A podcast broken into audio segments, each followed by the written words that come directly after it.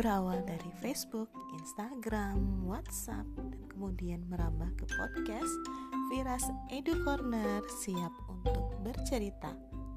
Bersama Rini, ayo kita berbagi kebaikan. Come and join us ya.